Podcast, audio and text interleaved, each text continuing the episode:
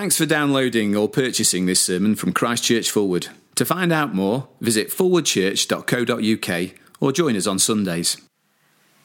On their release, Peter and John went back to their own people and reported all that the chief priests and elders had said to them.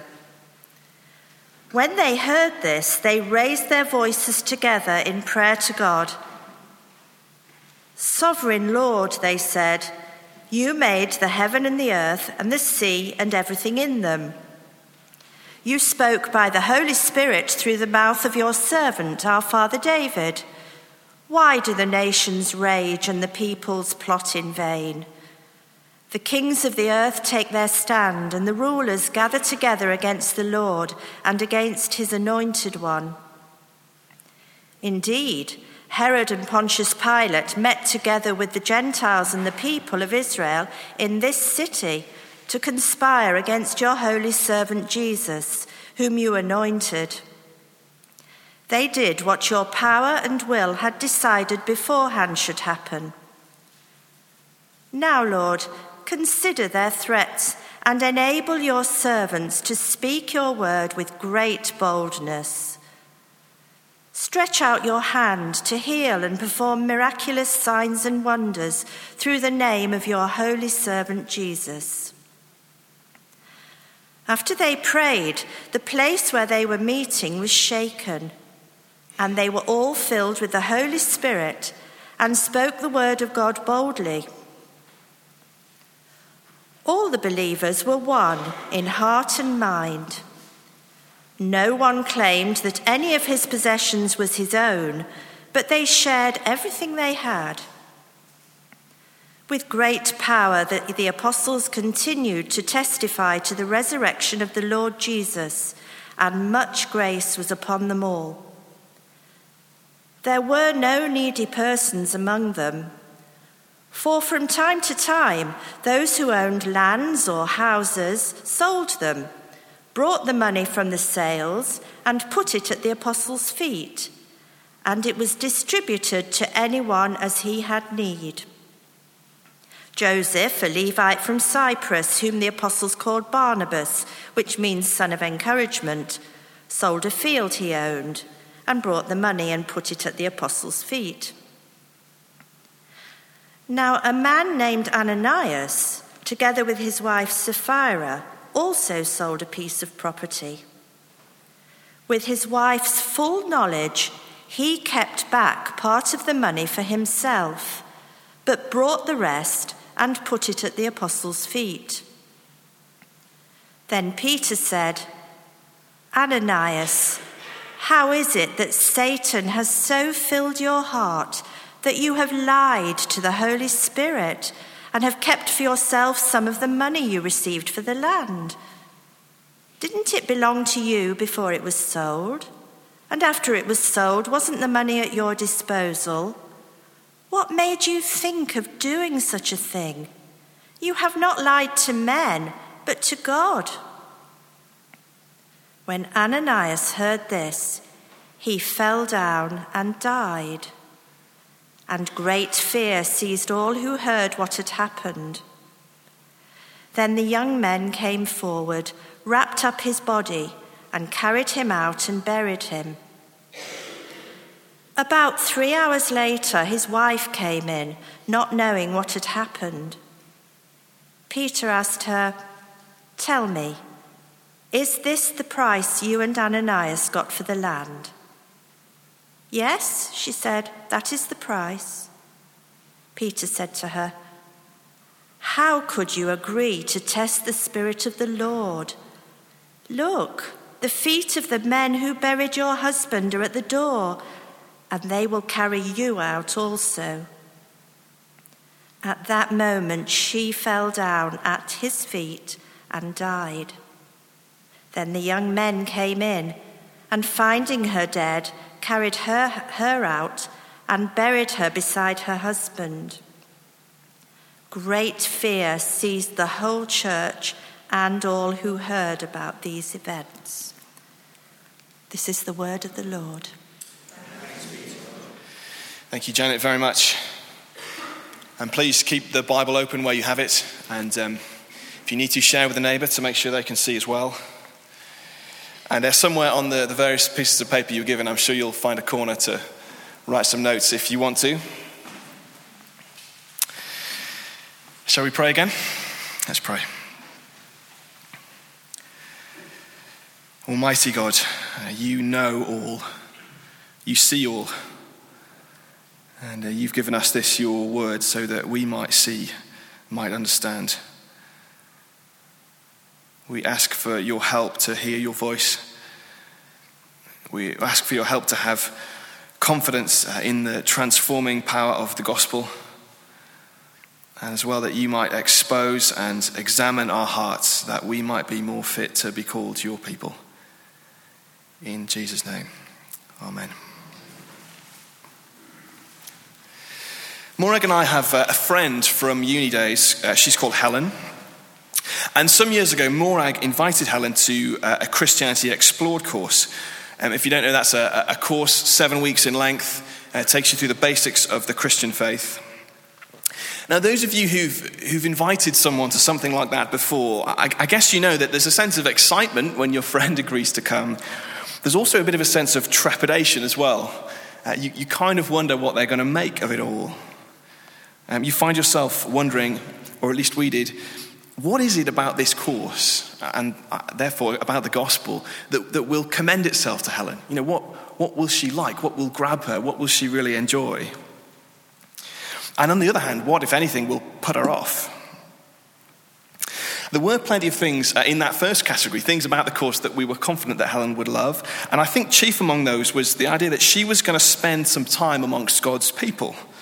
We had real confidence uh, in the people who were running the course, um, knowing that Helen would be, uh, if you like, entering the community of believers, um, people who were genuinely interested in her, people who really wanted to help, who wanted to try at least and answer her questions, the, the kind of loving community where people were willing to share their lives with her.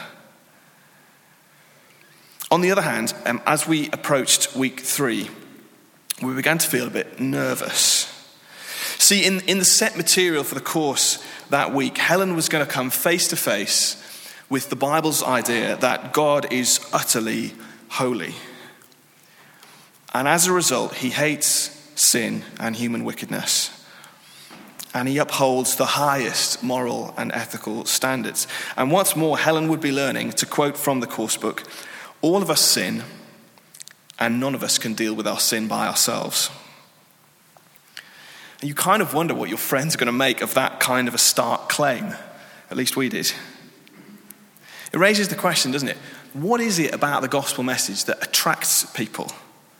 What commends the gospel? What causes the church to grow? that kind of question uh, gets us to our first heading. If you want to write it down, it's this the unstoppable word. So, if you've been here, like Tim said, over the last few weeks, you will know that uh, we're studying this book of Acts. Um, it's a book that Luke wrote, the same Luke who wrote the Gospel. And you'll know that he is keen to explore just that kind of question What makes the church grow? And I think he wants to give us confidence that the message of Jesus will spread, it will grow, it will take new ground. Luke wants to give us confidence that the message of, the gospel, the message about Jesus, it will spread, it will grow, it will be unstoppable because it has its origin with an utterly unstoppable God. So, for example, we've seen so far Luke, uh, in, in, Acts chapter 1, Luke wants to give us confidence that the messengers, that is, the apostles, um, wants us to give us confidence in them. Um, those who are, are appointed by God as, if you like, foundational communicators of the message. In chapter 2, he wants to give us confidence that um, these fairly normal, simple men have been given God's resources to complete this task. That is, they've been empowered by the Holy Spirit. And later in that same chapter, Luke wants to give us confidence that in the transformative power of the message, you see the community of believers there at the end of chapter 2, and you can see that their lives have been utterly transformed. Their thinking, their behavior is, is utterly different. And then where we were a couple of weeks ago in chapter 4, when the apostles, the apostles, that is the messengers, when they face fierce opposition from, from the powerful religious authorities who want to shut them down and shut down the message, we see there that nothing will restrain the messengers. The message won't be squashed. The message about Jesus will not be contained. The word is ultimately unstoppable. Why? Because it has its origin with an utterly unstoppable God. And so that brings us to where we land today, chapter 4, verse 23. And you'll see that Peter and John, who are two of those apostles, have just been released by the authorities who were trying to threaten them in order to silence the message. Does it work? Not really. Look at verse 24. It only leads to fervent prayer for more boldness. So they pray, Sovereign Lord, you made the heaven and the earth and the sea and everything in them. And then skip on for a moment to, to verse 29. Now, Lord, consider their threats and enable your servants to speak your word with great boldness. Stretch out your hand to heal and perform miraculous signs and wonders through the name of your holy servant Jesus. The authorities of the day try to shut down the message, but the real irony is that the apostles appeal for help to the highest authority of all, to the Creator. And so, in word and in deed, despite the opposition, the message about Jesus will go forward, will take ground. There's a small group from our church who've just come back from a, a conference in Africa, uh, meeting with churches and church leaders from all around the world. And their story is this it is in those parts of the world where the church faces the most fierce opposition and we're right to pray for it to end as we have been. But it is those parts of the world where the church is growing. There are churches in Africa that have to plant dioceses, not just new churches, because the growth is so great. And I wonder, is that your view of the message about Jesus? You know, do you expect the church to grow? Do we expect that some of our friends, at least, will be persuaded by the message, will become followers of Jesus? Is that how we think? Or is it that our culture, the culture we live in, has, has caused us to buy the lie that no one's really interested? Or worse still, that God is not able to grow his church in face of opposition. The thing is, that kind of opposition is nothing new. And we've just seen, haven't we, the apostles themselves faced it. But more than that, look what they uh, pray. In the middle of their prayer there, you can see that they quote some words from Psalm 2. And they take them and apply them straight to Jesus, who was opposed, plotted against. And kings and rulers set themselves up against him Herod, Pilate, Jews, Gentiles, a whole world in opposition to God's anointed king. And so they say, Why do the nations rage and the peoples plot in vain? The kings of the earth take their stand, and the rulers gather together against the Lord and against his anointed one. And they stop there. But if you know Psalm 2, you'll know that it continues like this The one enthroned in heaven laughs, the Lord scoffs at them. The point is that opposition to Jesus in the end is laughable. Herod, Pilate, all the rest. Though they conspired against him, look at this, this is amazing. Verse 28 Though they conspired against him, they did what your power and will had decided beforehand should happen. See, they're setting themselves up in opposition to, they're meddling with a God so powerful, he can take uh, their evil actions and use them to his good purposes. And that is a very powerful God indeed. The message about Jesus will not be contained. The word is ultimately unstoppable. Why? Because it has its origin with an utterly unstoppable God. And so I, I guess we, we wait with bated breath to see what will happen next. How, how next in this book of Acts will the church grow? How will it attract new converts to Jesus? Well, what follows are two accounts. You can see them there, helpfully headed in the, in the NIV. The believers share their possessions, and then Ananias and Sapphira. They're two accounts which you might think are quite separate, but in fact are intrinsically linked. They're two accounts which even if it seems unlikely at first glance, at least for the latter, are all about the progress of the word. These are two events which contribute to the growth of the church. And you can see that if you look further down in chapter 5. Look there to verse 13 and 14. It says, No one else dared join them, even though they were highly regarded by the people. Nevertheless, more and more men and women believed in the Lord and added to their number. Now, those verses are slightly tricky to unpick, and Ben will help us with those next week. But you can see the bottom line. The conclusion's pretty clear. Whatever else is going on in these two accounts, between chapter 4, verse 32, and chapter 5, verse 11, these events contribute to the growth of the church. In fact, more than that, they give us an insight into what a growing church looks like. And if you found a corner to make notes, that brings us to our second heading the single minded community. The single minded community. I wonder what your best experience of teamwork is. Have you ever experienced teamwork at its best? You know that moment when a, group of people set about some task or, project or production together? Uh, maybe for you it's at work or in business. I think for me, I've had experiences working in the arts and in music where you get a real sense of, of joint venture and purpose. Perhaps you're working towards some event or show or production. There's a real excitement, I think, a real buzz about that. Um, a sense of purpose with a group of people all pulling absolutely in the same direction, aiming for the same goal. Now, I reckon most of the time those experiences are pretty short lived, but they are something of a window, I think, into this community of believers. So have a look, verse 32. It begins like this All of the believers were one in heart and mind. Which we could skip over quickly, but that is utterly remarkable, isn't it? When someone believes in the gospel, or to use, to use the language of, of Acts chapter 2, when someone is cut to the heart, repents and is baptized in the name of Jesus Christ, re- receives forgiveness of sins, receives the gift of the Holy Spirit, when someone goes through that process of transfer, there is a deep change of mind, of heart, of behavior. I guess that's not always overnight, nor always all at once, but nonetheless, a real and profound change and new entry into this place, this community, the church, the body of believers.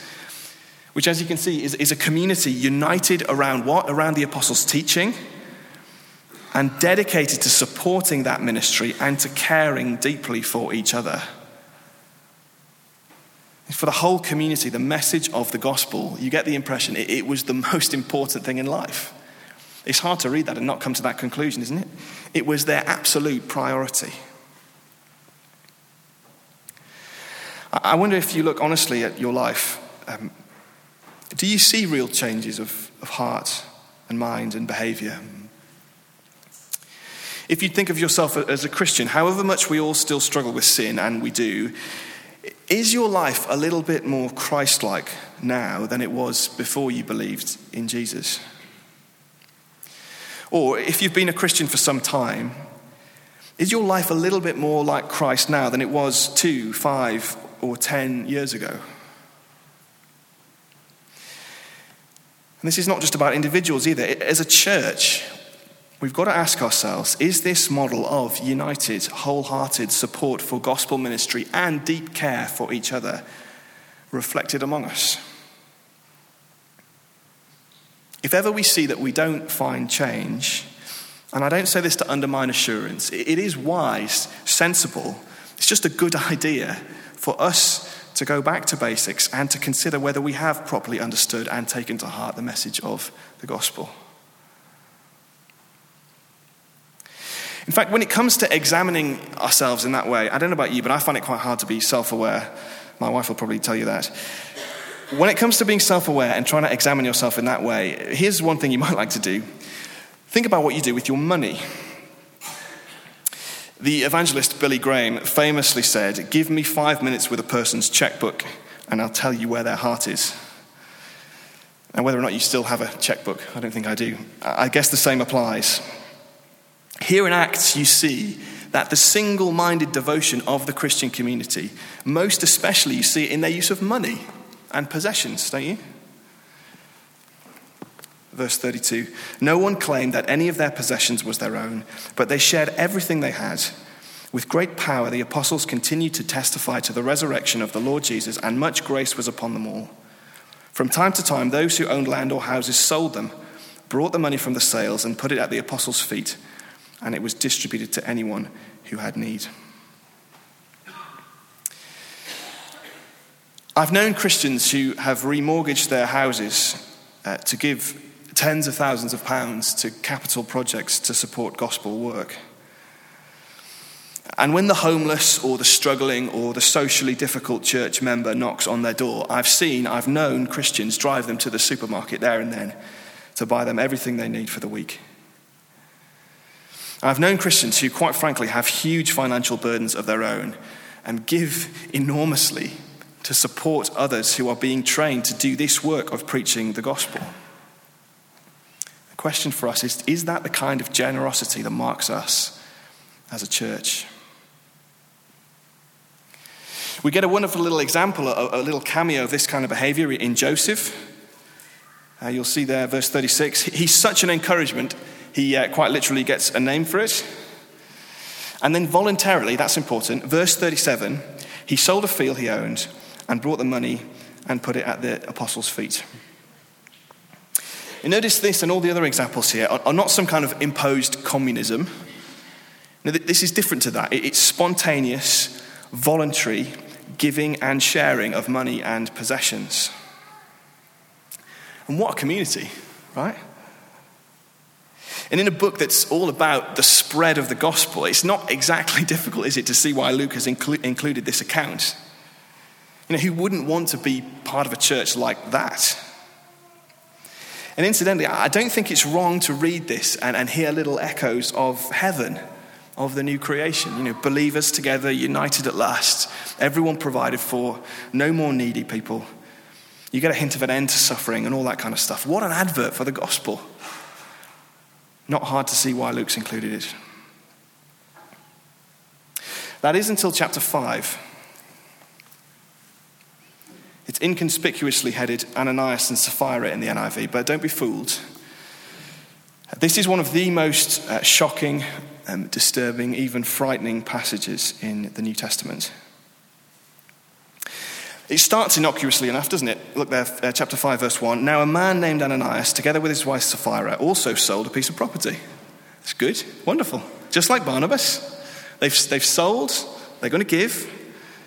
And we read on with his wife's full knowledge, he kept back part of the money for himself, but brought the rest to the disciples' feet. And again, it was so far so good, just like Barnabas and all the rest, they weren't obliged to give all the money. And come to that, they weren't obliged to sell the field um, in the first place. And even after he challenges them, do you see it there in verse 4? Uh, the Apostle Peter himself says, Didn't it belong to you before it was sold? And after it's sold, wasn't the money at your disposal? Yeah, the answer is yes. See, the couple were free to sell or not to sell, and they were quite free to give all or part of the money. And you can imagine, can't you, perhaps a, a thoughtful Ananias telling the apostles that he was going to give half to the church and perhaps the other half would be saved for kids' uni fees or, or next year's car repairs. That would have been fine. But that isn't what happens. So read on, verse 3. Then Peter said, Ananias, how is it that Satan has so filled your heart that you have lied to the Holy Spirit? and have kept for yourself some of the money you received for the land. It seems, therefore, as if Ananias and Sapphira had already told the apostles that they were going to give all of the money. And I think that gets confirmed if you look down to verse 8. You can see where Peter challenges Sapphira Is this the price you and Ananias got for the land? So it isn't the lack of generosity that's so gravely serious. It seems like it's the lies and the deceit. Seems like they wanted the reputation of a, of a giver like Barnabas without the sacrifice of giving. And so they lie. And I guess they calculate that it's easy enough to deceive people. That's true, isn't it? If you want to deceive me, it's not really very hard. What they've forgotten, though, is, is the death of them. And that is this that the church is not merely a human organization. The church is not merely a human organization, it's God's church. And what is He like? Well, He sees all and He knows all.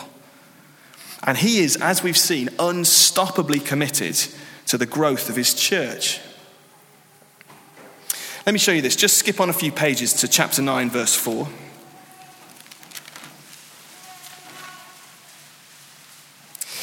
And when Saul, who at the time is a Pharisee persecuting the church, meets the risen Lord Jesus, Jesus says to him, Saul, Saul, why do you persecute the church? That's not what it says, is it? Saul, Saul, why do you persecute me? And the point is to persecute the church is to persecute Jesus, that is, God. And I guess we conclude then that to engage in willful deception of the church, uh, as Peter says Ananias has done, it is to lie to the Holy Spirit, that is God. And so, back in, in chapter 5, when Ananias heard this, he fell down and died. And great fear seized all who heard what happened. And then moments later, we, we follow through the same harrowing process with Sapphira. It is deeply shocking and disturbing. And I guess as we, we begin to draw to a close, I guess you're wondering at least three questions. Um, why so severe a punishment? Could this happen to me? And what on earth am I supposed to learn from this, especially about church growth? The point is clearly made. There is no place in God's church for those who willfully, and this is important, unrepentantly deceive Him. See, the church is not merely a human organization, it's God's church. And what is He like? Well, He sees all, He knows all.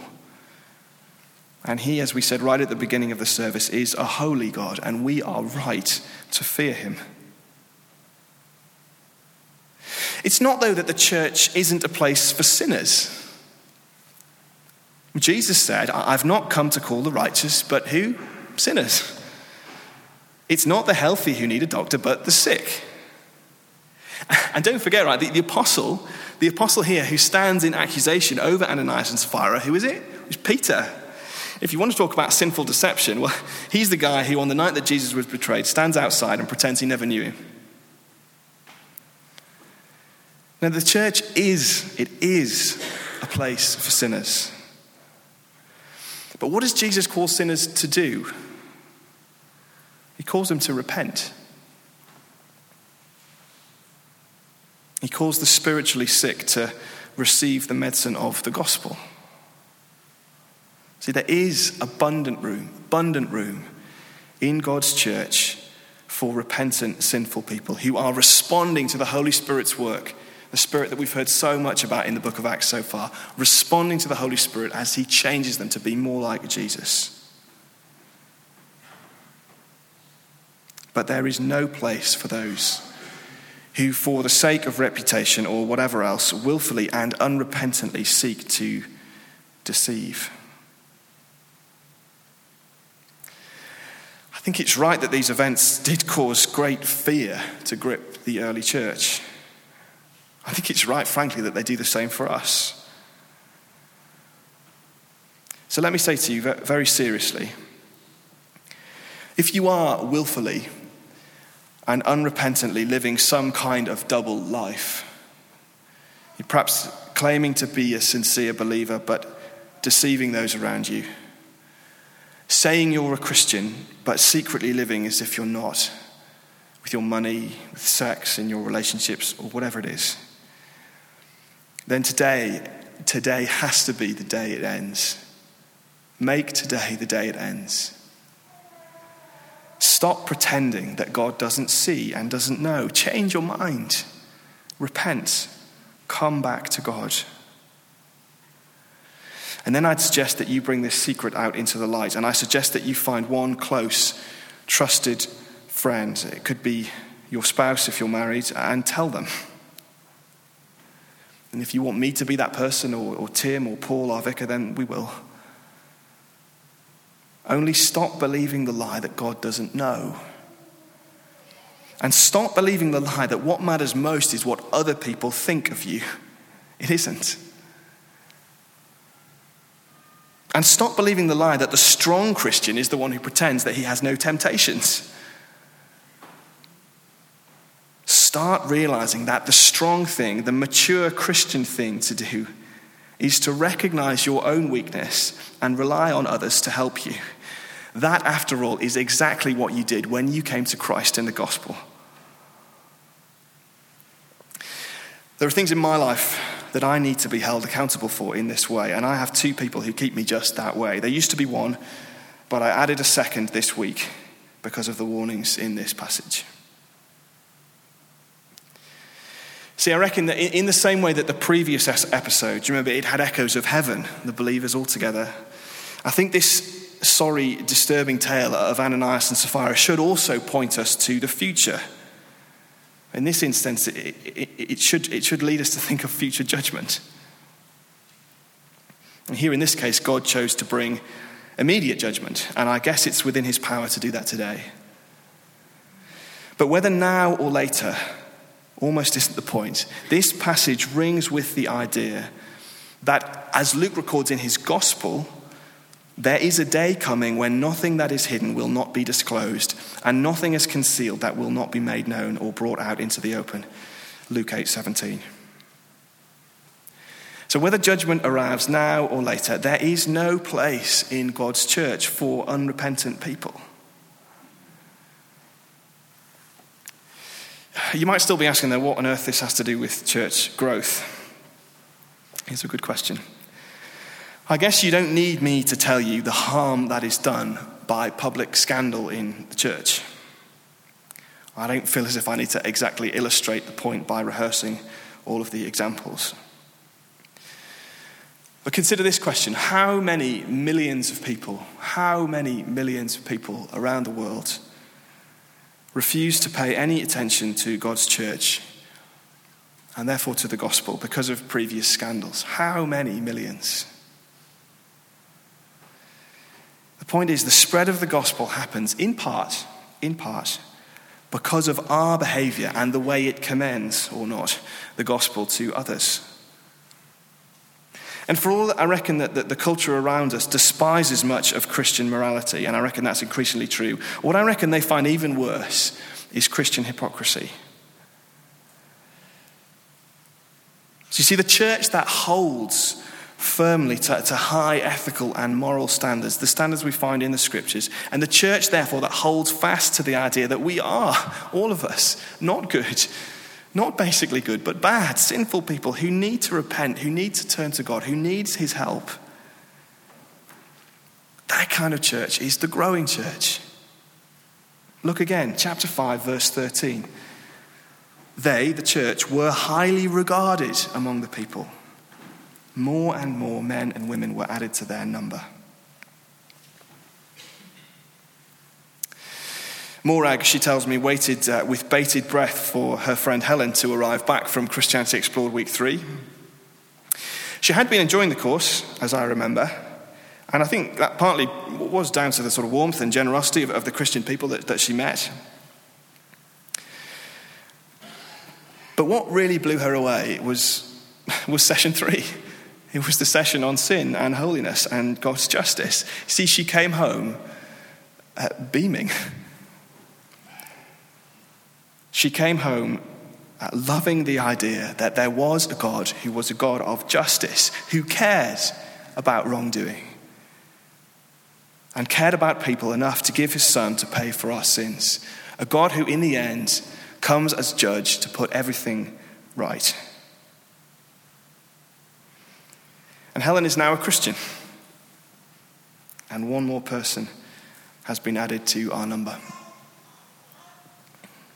Let's pray together.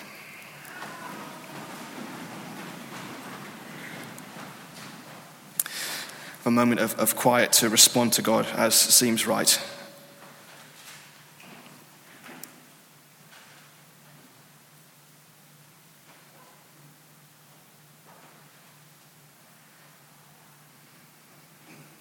And then pray using words from the Anglican prayer book. Almighty God, to whom all hearts are open, all desires known, and from whom no secrets are hidden. Cleanse the thoughts of our hearts by the inspiration of your Holy Spirit, that we may perfectly love you and worthily magnify your holy name. Amen.